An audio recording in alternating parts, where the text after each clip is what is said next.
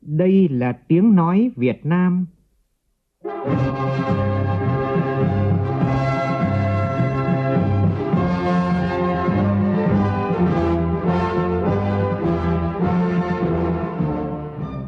là tiếng nói Việt Nam, phát thanh từ Hà Nội, thủ đô nước Cộng hòa xã hội chủ nghĩa Việt Nam.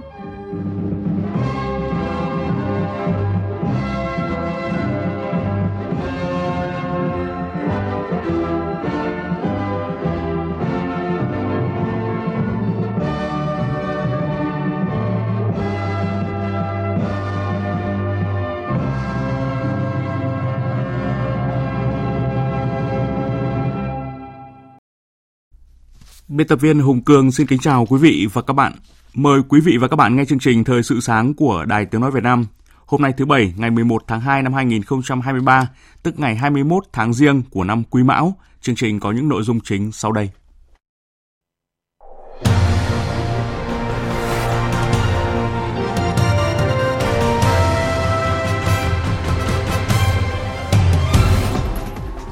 Thủ tướng Phạm Minh Chính gặp gỡ cán bộ, nhân viên đại sứ quán và bà con cộng đồng người Việt ở Brunei trong khuôn khổ chuyến thăm chính thức Brunei Darussalam.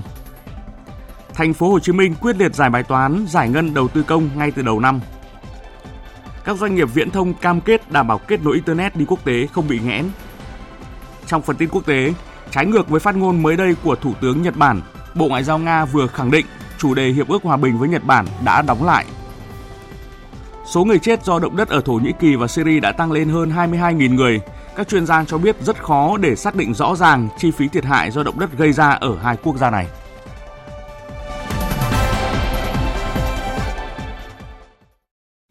Bây giờ là nội dung chi tiết. Thưa quý vị và các bạn, chiều qua trong khuôn khổ chuyến thăm chính thức tới Brunei Darussalam, Thủ tướng Phạm Minh Chính và phu nhân cùng đoàn đại biểu cấp cao Việt Nam đã tới thăm gặp gỡ cán bộ nhân viên đại sứ quán và bà con cộng đồng người Việt ở Brunei – Phóng viên Vũ Khuyên thông tin. Tại buổi gặp mặt, Đại sứ Trần Văn Khoa đã báo cáo về hoạt động của đại sứ quán và tình hình đời sống bà con người Việt tại Brunei. Đại diện cộng đồng người Việt Nam mong muốn các hoạt động gắn kết giữa cộng đồng người Việt Nam ở nước ngoài với các tổ chức trong nước được đẩy mạnh hơn nữa, thiết thực hơn nữa, có nhiều hơn nữa các hoạt động quảng bá hình ảnh đất nước con người Việt Nam ra thế giới, đặc biệt là có thêm nhiều hoạt động quảng bá, dạy và học tiếng Việt, tạo thuận lợi hơn nữa cho cộng đồng người Việt Nam ở nước ngoài, chung tay xây dựng khối đại đoàn kết toàn dân tộc và phát triển đất nước ngày càng giàu mạnh. Phát biểu tại đây, Thủ tướng Phạm Minh Chính thông tin đến bà con về tình hình phát triển của đất nước khi năm 2022, tình hình kinh tế xã hội phục hồi tích cực và đạt những kết quả quan trọng khá toàn diện trên nhiều lĩnh vực. Thủ tướng cũng đánh giá cao những nỗ lực và sự đoàn kết của bà con ta tại Brunei Darussalam. Mặc dù số lượng không nhiều, khoảng 300 người, song có tinh thần vươn lên, đùm bọc, giúp đỡ nhau vượt qua khó khăn, nhất là khi dịch COVID-19 diễn biến phức tạp và luôn hướng về quê hương đất nước. Thủ tướng khẳng định Đảng, Nhà nước Việt Nam luôn coi cộng đồng người Việt Nam ở nước ngoài, trong đó có cộng đồng người Việt Nam tại Brunei Darussalam là một bộ phận không thể tách rời của khối đại đoàn kết toàn dân tộc, là một trong những động lực phát triển của đất nước. Thủ tướng cũng đề nghị bà con tích cực đóng góp cho ý kiến xây dựng quê hương, đất nước và nêu các đề xuất kiến nghị qua nhiều cách thức khác nhau, nhất là qua các hình thức trực tuyến. Thủ tướng đề nghị đại sứ quán không ngừng nỗ lực phấn đấu hoàn thành tốt nhiệm vụ, bám sát và nghiên cứu kỹ tình hình sở tại, nhạy bén, linh hoạt, sáng tạo, nắm bắt thông tin và các cơ hội để kịp thời tham mưu cho Đảng, Nhà nước trong việc tiếp tục củng cố và thúc đẩy quan hệ đối tác toàn diện với Brunei Darussalam. Theo Đại sứ quán Mỹ tại Hà Nội, đại diện thương mại Mỹ Catherine Tai sẽ tới thăm Hà Nội từ ngày 13 cho đến ngày 15 tháng 2 này. Trong chuyến thăm, bà Thai dự kiến sẽ gặp các quan chức chính phủ Việt Nam, bao gồm Bộ Công Thương và Bộ Ngoại giao – Bà cũng sẽ gặp gỡ các bên liên quan đến vấn đề lao động và đại diện khu vực tư nhân để thảo luận về các cơ hội tăng cường hợp tác và chia sẻ về các ưu tiên của chính quyền Tổng thống Biden đối với khu vực, bao gồm các cuộc đàm phán về khuôn khổ kinh tế Ấn Độ Dương, Thái Bình Dương về thịnh vượng. Cục Viễn thông Bộ Thông tin và Truyền thông cho biết bắt đầu từ đêm qua, các doanh nghiệp viễn thông cam kết sẽ đảm bảo kết nối Internet đi quốc tế không bị nghẽn. Cục Viễn thông cho biết ngày 9 tháng 2, Bộ Thông tin Truyền thông đã họp với các doanh nghiệp viễn thông để xử lý sự cố đứt cáp quang biển, đảm bảo kết nối của Việt Nam đi quốc tế. Tại cuộc họp, các doanh nghiệp như VNPT, Viettel Mobifone, FPT đều cho biết đã làm việc với các đối tác mở thêm kênh kết nối trên đất liền, triển khai thêm các biện pháp tối ưu để đảm bảo kết nối đi quốc tế cho khách hàng. Tuy nhiên, với những doanh nghiệp bị ảnh hưởng lớn có thể sẽ phải có thêm sự chia sẻ dung lượng của các doanh nghiệp khác. Trước thực trạng này, Bộ trưởng Bộ Thông tin và Truyền thông Nguyễn Mạnh Hùng yêu cầu các doanh nghiệp viễn thông san sẻ kết nối đi quốc tế cho các doanh nghiệp thiếu để đảm bảo chất lượng dịch vụ. Thực hiện chỉ đạo của Bộ trưởng Bộ Thông tin và Truyền thông, bắt đầu từ đêm qua, các doanh nghiệp viễn thông cam kết sẽ đảm bảo kết nối internet đi quốc tế không bị nghẽn. Liên quan đến việc thực hiện giải ngân vốn đầu tư công, tại thành phố Hồ Chí Minh năm 2022, thành phố đã không thể hoàn thành mục tiêu giải ngân vốn đầu tư công trên 95%. Do đó, trong năm 2023, thành phố đã khẩn trương bắt tay ngay vào các giải pháp đẩy nhanh giải ngân vốn đầu tư công từ những tháng đầu năm, quyết tâm không lặp lại kết quả thấp như năm trước. Bài viết của phóng viên Hà Khánh, phóng viên thường trú tại thành phố Hồ Chí Minh đề cập. Theo Sở Kế hoạch Đầu tư thành phố Hồ Chí Minh, đến ngày 31 tháng 1 năm 2023, thành phố đã giải ngân được hơn 25.400 tỷ đồng vốn đầu tư công của năm 2022.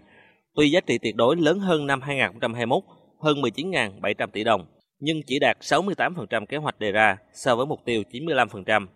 Năm 2023, tổng vốn đầu tư công dự kiến phân bổ của thành phố là hơn 70.000 tỷ đồng, tăng gấp 2 lần so với kế hoạch năm 2022. Đây là thách thức lớn đối với các sở ngành, chủ đầu tư. Để hoàn thành mục tiêu giải ngân đầu tư công, thành phố Hồ Chí Minh đã đề ra nhiều giải pháp như kiến nghị sớm có nghị quyết thay thế nghị quyết 54, kiến nghị Hội đồng nhân dân thành phố phân cấp cho Ủy ban nhân dân thành phố quyết định chủ trương đầu tư, quyết định điều chỉnh chủ trương đầu tư dự án nhóm C sử dụng vốn ngân sách địa phương. Thành phố cũng tiếp tục đổi mới công tác điều hành quản lý nhà nước và đặc biệt là cải cách hành chính trong quản lý đầu tư công. Bà Lê Thị Quỳnh Mai, giám đốc Sở Kế hoạch Đầu tư thành phố Hồ Chí Minh nói: thì Sở Kế hoạch Đầu tư tin tưởng rằng nguồn vốn đầu tư công 2023 sẽ được thực hiện nhanh chóng, có hiệu quả và cao hơn nhiều lần về giá trị tuyệt đối cũng như là cải thiện hơn nữa về cái tỷ lệ giải ngân đầu tư công so với năm 2022 để góp phần là động lực chính giúp cho thành phố phát triển và dẫn dắt thu hút cũng như là tăng trưởng mọi cái nguồn lực đầu tư xã hội đóng góp vào sự phát triển chung của thành phố. Tại hội nghị triển khai nhiệm vụ kinh tế xã hội tháng 2 năm 2023 vừa qua, Chủ tịch Ủy ban nhân dân thành phố Hồ Chí Minh Phan Văn Mãi đề nghị chủ đầu tư có kế hoạch triển khai ngay và cuối tháng 2 này phải có báo cáo dự án đó được phân bổ bao nhiêu vốn, kế hoạch thế nào để cuối năm giải ngân xong. Đến tháng 7 năm 2023, nếu chủ đầu tư triển khai không tốt thì thành phố sẽ điều vốn sang dự án khác. Tinh thần chung là quyết tâm đạt mục tiêu giải ngân 95% vốn đầu tư công trong năm 2023. Ông Phan Văn Mãi nhấn mạnh. Cái đà suy giảm của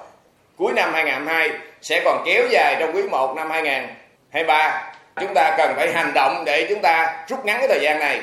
Chúng ta sớm phục hồi trở lại và đặc biệt là chúng ta phải quyết liệt trong giải ngân đầu tư công để dẫn dắt cái đầu tư xã hội. Tỷ lệ giải ngân đầu tư công thấp vẫn là căn bệnh mà thành phố Hồ Chí Minh đang cố gắng điều trị dứt điểm. Áp lực giải ngân với số vốn của năm 2023 là rất lớn. Thành phố Hồ Chí Minh quyết tâm vào việc ngay từ đầu năm để tăng tốc, hoàn thành nhiệm vụ được giao. Thuận lợi là hàng loạt dự án tại thành phố, đặc biệt là vành đai 3 thành phố Hồ Chí Minh nhận được sự ủng hộ đồng thuận rất cao của người dân, nên việc giải ngân năm 2023 được kỳ vọng sẽ có những kết quả khởi sắc hơn. Chuyển sang một nội dung đáng chú ý khác. Thưa quý vị và các bạn, để đạt được mục tiêu đưa 110.000 lao động đi làm việc ở nước ngoài trong năm nay, Bộ Lao động Thương binh và Xã hội sẽ tập trung hoàn thiện, thúc đẩy ký kết cũng như sửa đổi, bổ sung các thỏa thuận, bản ghi nhớ về hợp tác lao động với các nước tiếp nhận, tiếp tục giữ vững các thị trường tiếp nhận lao động truyền thống và mở rộng để tăng dần số lượng lao động Việt Nam đi làm việc tại một số quốc gia có thu nhập cao. Phóng viên Hà Nam phỏng vấn ông Nguyễn Gia Liêm, Phó Cục trưởng Cục Quản lý Lao động ngoài nước, Bộ Lao động Thương binh và Xã hội về nội dung này. Thưa ông, năm 2023 thì Bộ Lao động Thương binh và Xã hội đặt mục tiêu đưa 110.000 lao động đi làm việc ở nước ngoài. Vậy cùng với việc giữ chân các thị trường truyền thống thì việc phát triển và mở rộng thị trường được Bộ cũng như là Cục Quản lý Lao động ngoài nước triển khai như thế nào để có thể đạt được mục tiêu đề ra? Năm 2023 chúng ta sẽ tiếp tục ưu tiên là triển khai thực hiện các cái ờ, thị trường truyền thống và tiếp nhận nhiều lao động như Nhật Bản, Đài Loan và Hàn Quốc Bên cạnh đó thì chúng ta cũng phát triển thêm các thị trường như là ở một số nước châu Âu và Singapore với những cái ngành nghề mà có việc làm điều kiện tốt cũng như là thu nhập uh, ổn định và cao cho người lao động. Ngoài ra thì chúng ta đang mở ra một số thị trường khác mà có khả năng tiếp nhận lao động Việt Nam với cái thu nhập cao uh, như là Australia và Israel cũng như một số thị trường khác nữa. Vâng thưa ông, ờ, trong số các thị trường tiếp nhận lao động của Việt Nam thì Nhật Bản đang là thị trường dẫn đầu tiếp nhận lao động của chúng ta. Vậy cơ hội cho người lao động sang làm việc tại Nhật Bản trong năm nay ra sao ạ? Về thị trường Nhật Bản thì hiện nay vẫn là đang thị trường tiếp nhận rất nhiều lao động Việt Nam. Thì đây là vẫn là thị trường sẽ vẫn tiếp tục thu hút được nhiều lao động Việt Nam với cái điều kiện làm việc tốt. Tuy nhiên thì ở đây một vấn đề đặt ra hiện nay mà các doanh nghiệp cũng thông tin cho biết là cái nguồn lao động Việt Nam đi làm việc tại nước ngoài nói chung và đặc biệt là thị trường Nhật Bản cũng đã có những cái giảm. Nên đây là cái khó khăn cho các doanh nghiệp. Vậy còn đối với thị trường Hàn Quốc thì sao, thưa ông? Riêng Hàn Quốc thì có đặc thù là chúng ta là hợp tác trên cơ sở là thỏa thuận giữa các cơ quan nhà nước với nhau, giữa Bộ Lao động Thương binh Xã hội Việt Nam với Bộ Lao động Việc làm của Hàn Quốc. Theo chương trình này thì người lao động đi là không bị mất cái tiền phí dịch vụ À, vâng thưa ông, à, để lao động Việt Nam ngày càng khẳng định được vai trò của mình khi làm việc ở nước ngoài, cũng như là khi hết hạn hợp đồng thì về nước tiếp tục có những đóng góp cho quê hương, thì công tác tuyển chọn, đào tạo và nâng cao chất lượng nguồn lao động cần phải được chú trọng như thế nào, thưa ông? Chúng ta cũng sẽ tiếp tục là triển khai thực hiện cái luật người lao động Việt Nam làm việc nước ngoài cũng như là các cái văn bản quy định chi tiết và hướng dẫn thực hiện luật người lao động Việt Nam làm việc nước ngoài. Trong đó chúng ta biết là với cái chủ trương của luật chúng ta là đưa người lao động đi làm việc nước ngoài thì không phải chú trọng đến là việc giải quyết việc làm, mà còn thông qua đó nâng cao chất lượng cái trình độ người lao động để thông qua cái lao động đi làm việc nước ngoài, người lao động học tập được các cái kỹ năng, kiến thức cũng như là kinh nghiệm từ nước ngoài để sau khi về nước sẽ phát huy được các kiến thức này cũng như kỹ năng kinh nghiệm này để phục vụ cho việc phát triển xây dựng đất nước. Vâng, à, xin trân trọng cảm ơn ông. Quý vị và các bạn vừa nghe phóng viên Đài Tiếng Nói Việt Nam phỏng vấn ông Nguyễn Gia Liêm, Phó Cục trưởng Cục Quản lý Lao động ngoài nước, Bộ Lao động Thương binh Xã hội về việc đảm bảo mục tiêu đưa 110.000 lao động đi làm việc ở nước ngoài trong năm nay. Chương trình sẽ được tiếp tục với những nội dung khác. Nhân dịp đầu xuân quý mão, Bộ Tư lệnh Cảnh sát biển Việt Nam đã tổ chức buổi gặp mặt đại diện lãnh đạo và phóng viên các cơ quan truyền thông báo chí nhằm tổng kết kết quả phối hợp hoạt động tuyên truyền năm 2022, đồng thời trao đổi đề xuất kế hoạch hoạt động phối hợp tuyên truyền của năm 2023. Phóng viên Hà Phương thông tin. Năm 2022, lực lượng cảnh sát biển đã phối hợp với 93 cơ quan báo chí xây dựng 1.350 tin bài phóng sự chuyên mục tuyên truyền về các hoạt động của lực lượng, tạo điều kiện cho hàng trăm lượt phóng viên, biên tập viên các cơ quan báo chí thâm nhập, tiếp cận thông tin, tư liệu viết bài, tuyên truyền, kết quả thực hiện nhiệm vụ của đơn vị, nhất là tuyên truyền về hoạt động đấu tranh phòng chống tội phạm vi phạm trên biển. Thiếu tướng Lê Xuân Sang, Phó Cục trưởng Cục Tuyên huấn Tổng cục Chính trị Quân đội Nhân dân Việt Nam cho biết, Tuyên truyền thì chúng ta cũng đã làm được rất nhiều việc rồi. Nhưng mà tôi phải khẳng định rằng là chúng ta chưa nói hết, chưa nói đủ, chưa nói thật sâu sắc về những cái khó khăn gian khổ mà hàng ngày, hàng giờ cán bộ chiến sĩ cảnh sát biển của chúng ta phải đối mặt, phải vượt qua. Và cái đó là cái sự rất cần thiết trong thời gian tới. Chúng ta phải tiếp tục tuyên truyền để làm lan tỏa để nhân dân và cán bộ chiến sĩ trong toàn quân hiểu sâu sắc hơn về tính chất, nhiệm vụ và những khó khăn gian khổ cũng như những cái thành tích mà cán bộ chiến sĩ cảnh sát biển Việt Nam đạt được. Nhân dịp này, Bộ Tư lệnh Cảnh sát biển đã tặng bằng khen cho 39 tập thể, 101 cá nhân thuộc các cơ quan báo chí vì đã có thành tích xuất sắc trong công tác tuyên truyền về lực lượng cảnh sát biển. Thưa quý vị và các bạn, trong xu thế hội nhập sâu rộng hiện nay, nhận thức rằng bản sắc văn hóa là điều riêng của mỗi dân tộc – Ông Trương Tài Hướng, người dân tộc Dao Đỏ ở xã Thổ Bình, huyện Lâm Bình, tỉnh Tuyên Quang, nhiều năm nay đã dành thời gian nghiên cứu, phục dụng lại những phong tục truyền thống dân tộc Dao để truyền dạy cho thế hệ trẻ. Đây là cách ông gìn giữ những nét văn hóa độc đáo của dân tộc mình và làm phong phú thêm đời sống tinh thần cho người dân nơi đây. Phóng sự của phóng viên Hương Giang.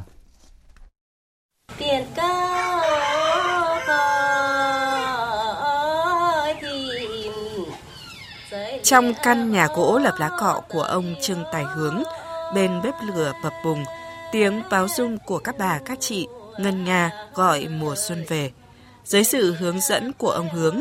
chị Lý Thị Loan và Trương Thị Hoa say sưa luyện tập để chuẩn bị cho dịp hội xuân sắp tới.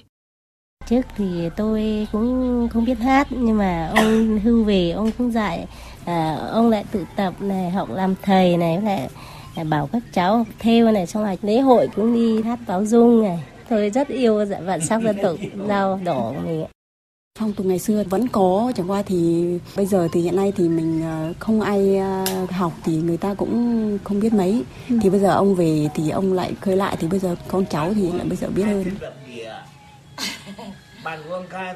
Hát báo dung là một báu vật văn hóa của dân tộc Giao nói chung và người dân xã Tổ Bình, huyện Lâm Bình, tỉnh Tuyên Quang nói riêng. Những bài báo dung với nhiều nội dung từ tâm tư của đôi trai gái yêu nhau đến lịch sử người Giao Hạ Sơn tìm cuộc sống mới với nét đặc sắc riêng có, báo dung đã được công nhận là di sản quốc gia. Bên chén trà nóng, ông Trương Tài Hướng kể về cơ duyên khiến ông dành nhiều tâm huyết, thời gian giữ gìn bản sắc người Sao. Bây giờ á, anh nói tiếng Kinh rồi, tiếng Anh rồi. Tôi điện thoại đấy, chú nói nó bảo, ok, tôi đã tức lắm rồi. Không biết nói tiếng Giao, tức, theo tôi mở lớp tôi học. Tức mà làm thôi. Xía mũ ơn, chia mũ. Dù tuổi đã cao, giọng đã khàn, nhưng tiếng báo dung của ông Trương Tài Hướng vẫn ngân vang mỗi ngày, với mong muốn truyền lửa để lớp trẻ biết nhiều hơn và ngày càng yêu thích phong tục truyền thống. Và khi nhận thức đầy đủ về giá trị truyền thống của dân tộc, thì việc bảo tồn văn hóa giữa làn sóng ngày càng phát triển không còn là điều không thể với các thế hệ người Sao ở Lâm Bình hôm nay. có mà tong vui ô thôn Trước khi đến với phần tin quốc tế sẽ là thông tin về xâm nhập mặn ở đồng bằng sông Cửu Long tiếp tục tăng. Theo nhận định của Trung tâm Dự báo Khí tượng Thủy văn Quốc gia, xu thế xâm nhập mặn từ ngày hôm nay đến ngày 20 tháng 2 ở đồng bằng sông Cửu Long tiếp tục tăng. Độ mặn cao nhất tại các trạm phổ biến ở mức tương đương độ mặn cao nhất tháng 2 năm ngoái, cụ thể như sau. Từ ngày 11 đến ngày 20 tháng 2, chiều sâu ranh mặn một phần nghìn có khả năng như sau. Phạm vi xâm nhập mặn trên các sông Vàm Cỏ Đông, Vàm Cỏ Tây là từ 65 đến 70 km, sông Cửa Tiểu, Cửa Đại là 50 đến 55 km, sông Hàm Luông, sông Cổ Chiên là 60 đến 72 km, sông Hậu là 55 đến 60 km, sông Cái Lớn là 25 đến 30 km. Chiều sâu ranh mặn 4 phần nghìn trong thời kỳ này có khả năng như sau. Phạm vi xâm nhập mặn trên các sông Vàm Cỏ Đông, Vàm Cỏ Tây là 40 đến 45 45 km, sông Cửa Tiểu, Cửa Đại là 40 đến 47 km, sông Hàm Luông, Cổ Chiên là từ 50 đến 55 km, sông Hậu là từ 40 đến 45 km, sông Cái Lớn là từ 20 đến 25 km. Trung tâm Dự báo Khí tượng Thủy văn Quốc gia nhận định tình hình xâm nhập mặn ở đồng bằng sông Cửu Long phụ thuộc vào nguồn nước từ thượng nguồn sông Mekong, chiều cường và còn biến động trong thời gian tới. Các địa phương trong khu vực này cần cập nhật kịp thời các thông tin dự báo khí tượng thủy văn và có các biện pháp chủ động phòng chống xâm nhập mặn. Cấp độ báo rủi ro thiên tai do xâm nhập mặn ở đồng bằng sông Cửu Long là ở cấp độ 2.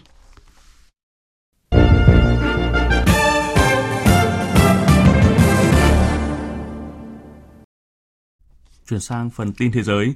Tính đến cuối ngày hôm qua, số người chết do động đất ở Thổ Nhĩ Kỳ và Syria đã tăng lên hơn 22.000 người và hơn 80.000 người bị thương. Nhiều nước trong đó có Việt Nam đã gửi lực lượng đến hỗ trợ các nước này khắc phục hậu quả. Tuy vậy, công tác cứu hộ vẫn gặp nhiều khó khăn do thời tiết xấu. Các chuyên gia nghiên cứu cho biết rất khó để xác định rõ ràng chi phí thiệt hại do động đất ở Thổ Nhĩ Kỳ và Syria, cũng như phải mất nhiều năm để tái thiết bởi kinh tế khủng hoảng, nhất là khi Syria đang đói nghèo và nội chiến tàn phá. Phóng viên Ngọc Thạch từ Trung Đông thông tin.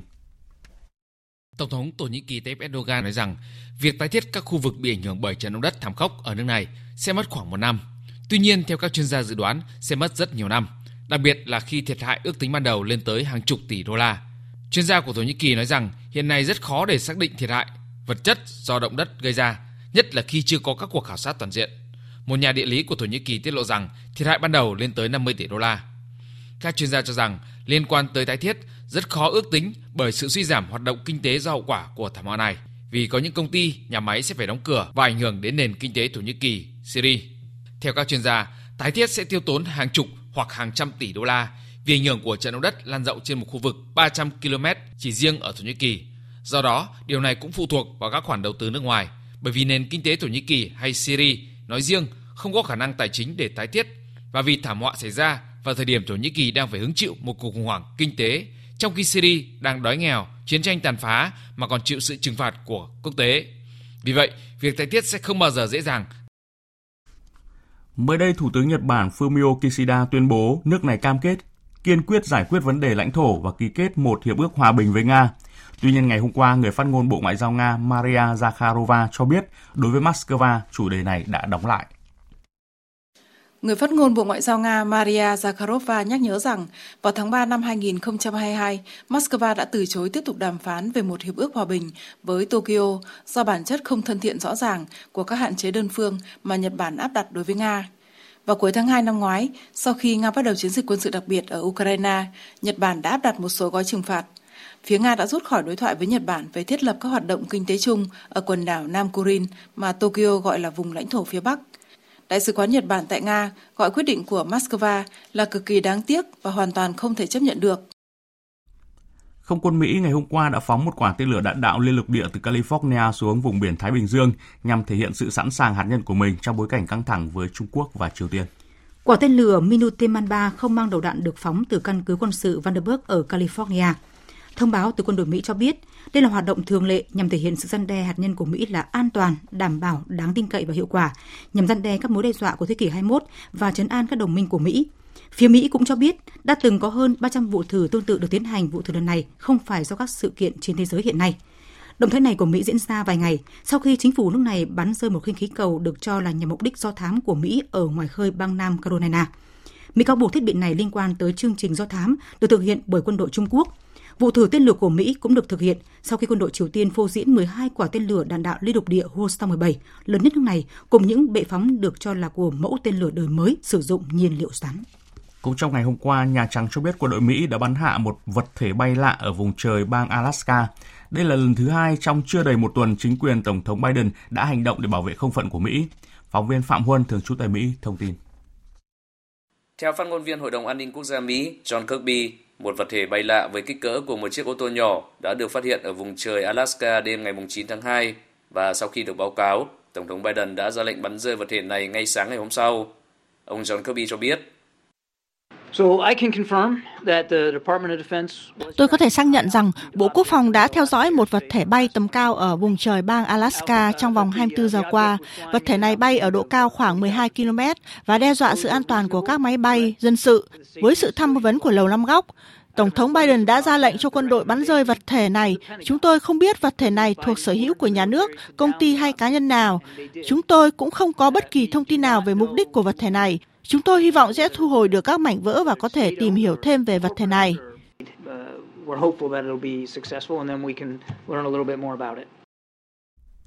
Thủ tướng Moldova Natalia Gavrilita ngày hôm qua bất ngờ thông báo sẽ từ chức sau 10 tháng 18 tháng cầm quyền trong bối cảnh khó khăn với khủng hoảng kinh tế nghiêm trọng do tác động của cuộc xung đột giữa Nga và Ukraine. Phóng viên Hải Đăng theo dõi khu vực Đông Âu thông tin. Moldova, một quốc gia Đông Âu có khoảng 2,5 triệu dân, giáp Ukraine và EU, đang phải vật lộn với nhiều khó khăn bởi lạm phát tăng vọt, khủng hoảng năng lượng và dòng người tị nạn Ukraine di tản khỏi cuộc xung đột kể từ tháng 3 năm ngoái. Thủ tướng Moldova Kavita, người được bổ nhiệm làm thủ tướng vào năm 2021, đã tiếp quản chính phủ với nhiệm vụ khó khăn như chống tham nhũng, phát triển và ủng hộ châu Âu vào thời điểm Moldova cũng như các quốc gia đang lao đao bởi dịch bệnh và khủng hoảng kinh tế.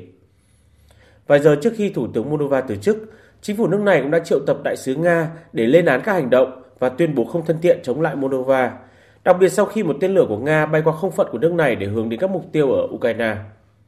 Tổng thống Moldova Maya Sandu đã đề cử cố vấn quốc phòng Dorin Resian làm thủ tướng tạm thời của quốc gia này. Chính quyền Cameroon đã ban bố lệnh hạn chế di chuyển ở biên giới với Guinea Xích Đạo sau khi nước này xuất hiện một số trường hợp tử vong chưa rõ nguyên nhân. Căn bệnh chưa được xác định nhưng gây ra hiện tượng xuất huyết.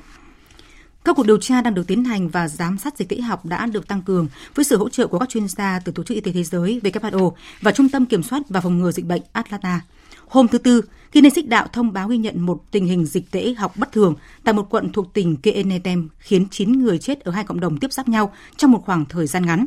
Sau khi Bộ Y tế báo cáo về trường hợp thứ 10 tử vong vào ngày hôm qua, Guinness Xích Đạo lập tức thành lập ủy ban khủng hoảng. Các triệu chứng quan sát được là sốt, suy nhược, nôn ra máu và tiêu chảy. Cho đến nay, chưa có trường hợp nào được phát hiện hoặc nghi ngờ nhiễm bệnh ở Cameroon. Tiếp theo sẽ là một số tin thể thao.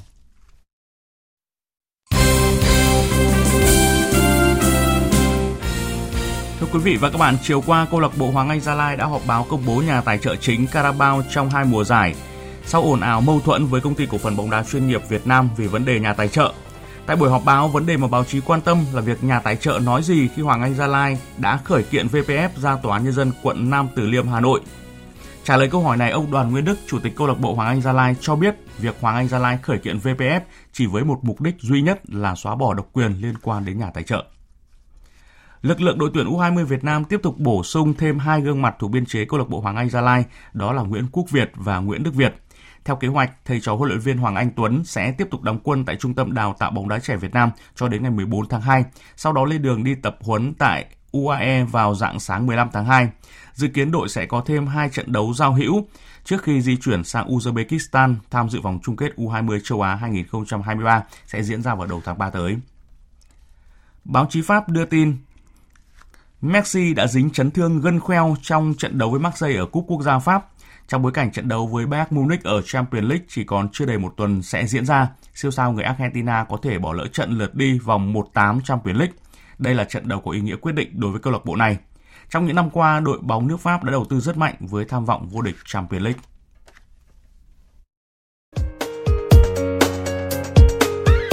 Dự báo thời tiết Mời quý vị và các bạn nghe bản tin dự báo thời tiết ngày và đêm nay.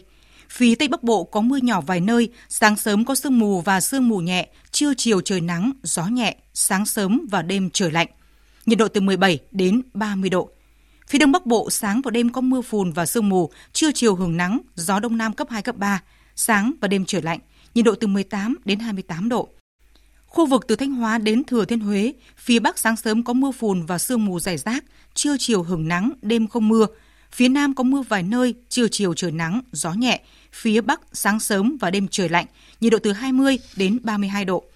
Khu vực từ Đà Nẵng đến Bình Thuận ngày nắng đêm không mưa, gió đông đến đông bắc cấp 2 cấp 3, nhiệt độ từ 21 đến 32 độ. Tây Nguyên và Nam Bộ ngày nắng đêm không mưa, gió đông bắc đến đông cấp 2 cấp 3, nhiệt độ từ 17 đến 36 độ. Khu vực Hà Nội sáng và đêm có mưa phùn và sương mù, trưa chiều hứng nắng, gió đông nam cấp 2 cấp 3, sáng và đêm trời lạnh, nhiệt độ từ 20 đến 28 độ. Dự báo thời tiết biển, Bắc và Nam Vịnh Bắc Bộ có mưa vài nơi, tầm nhìn xa trên 10 km, gió đông nam đến nam cấp 4 cấp 5. Chiều tối và đêm có lúc cấp 6, biển động. Vùng biển từ Quảng Trị đến Quảng Ngãi, vùng biển từ Bình Thuận đến Cà Mau không mưa, tầm nhìn xa trên 10 km, gió đông nam cấp 4 cấp 5. Vùng biển từ Bình Định đến Ninh Thuận không mưa, tầm nhìn xa trên 10 km, gió đông đến đông bắc cấp 4. Vùng biển từ Cà Mau đến Kiên Giang, vùng biển Bắc Biển Đông, Vịnh Thái Lan không mưa, tầm nhìn xa trên 10 km, gió đông đến đông nam cấp 3, cấp 4. Khu vực giữa Biển Đông không mưa, tầm nhìn xa trên 10 km, gió đông đến đông bắc cấp 3, cấp 4. Khu vực Nam Biển Đông, khu vực quần đảo Trường Sa thuộc tỉnh Khánh Hòa có mưa rào và rông vài nơi, tầm nhìn xa trên 10 km, gió đông bắc cấp 4, cấp 5. Khu vực quần đảo Hoàng Sa thuộc thành phố Đà Nẵng không mưa, tầm nhìn xa trên 10 km, gió đông nam cấp 3, cấp 4. Vừa rồi là những thông tin dự báo thời tiết, bây giờ chúng tôi tóm lược một số tin chính vừa phát trong chương trình.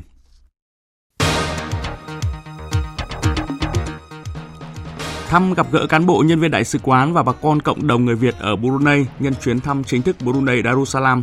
Thủ tướng Phạm Minh Chính đề nghị bà con tích cực đóng góp ý kiến xây dựng quê hương đất nước và nêu các đề xuất kiến nghị qua nhiều cách thức khác nhau, nhất là qua các hình thức trực tuyến. Cục Viễn thông Bộ Thông tin và Truyền thông cho biết bắt đầu từ đêm qua, các doanh nghiệp viễn thông cam kết sẽ đảm bảo kết nối Internet đi quốc tế không bị nghẽn. Số người chết do động đất ở Thổ Nhĩ Kỳ và Syria đã tăng lên hơn 22.000 người. Các chuyên gia cho biết rất khó để xác định rõ ràng chi phí thiệt hại do động đất gây ra ở hai quốc gia này.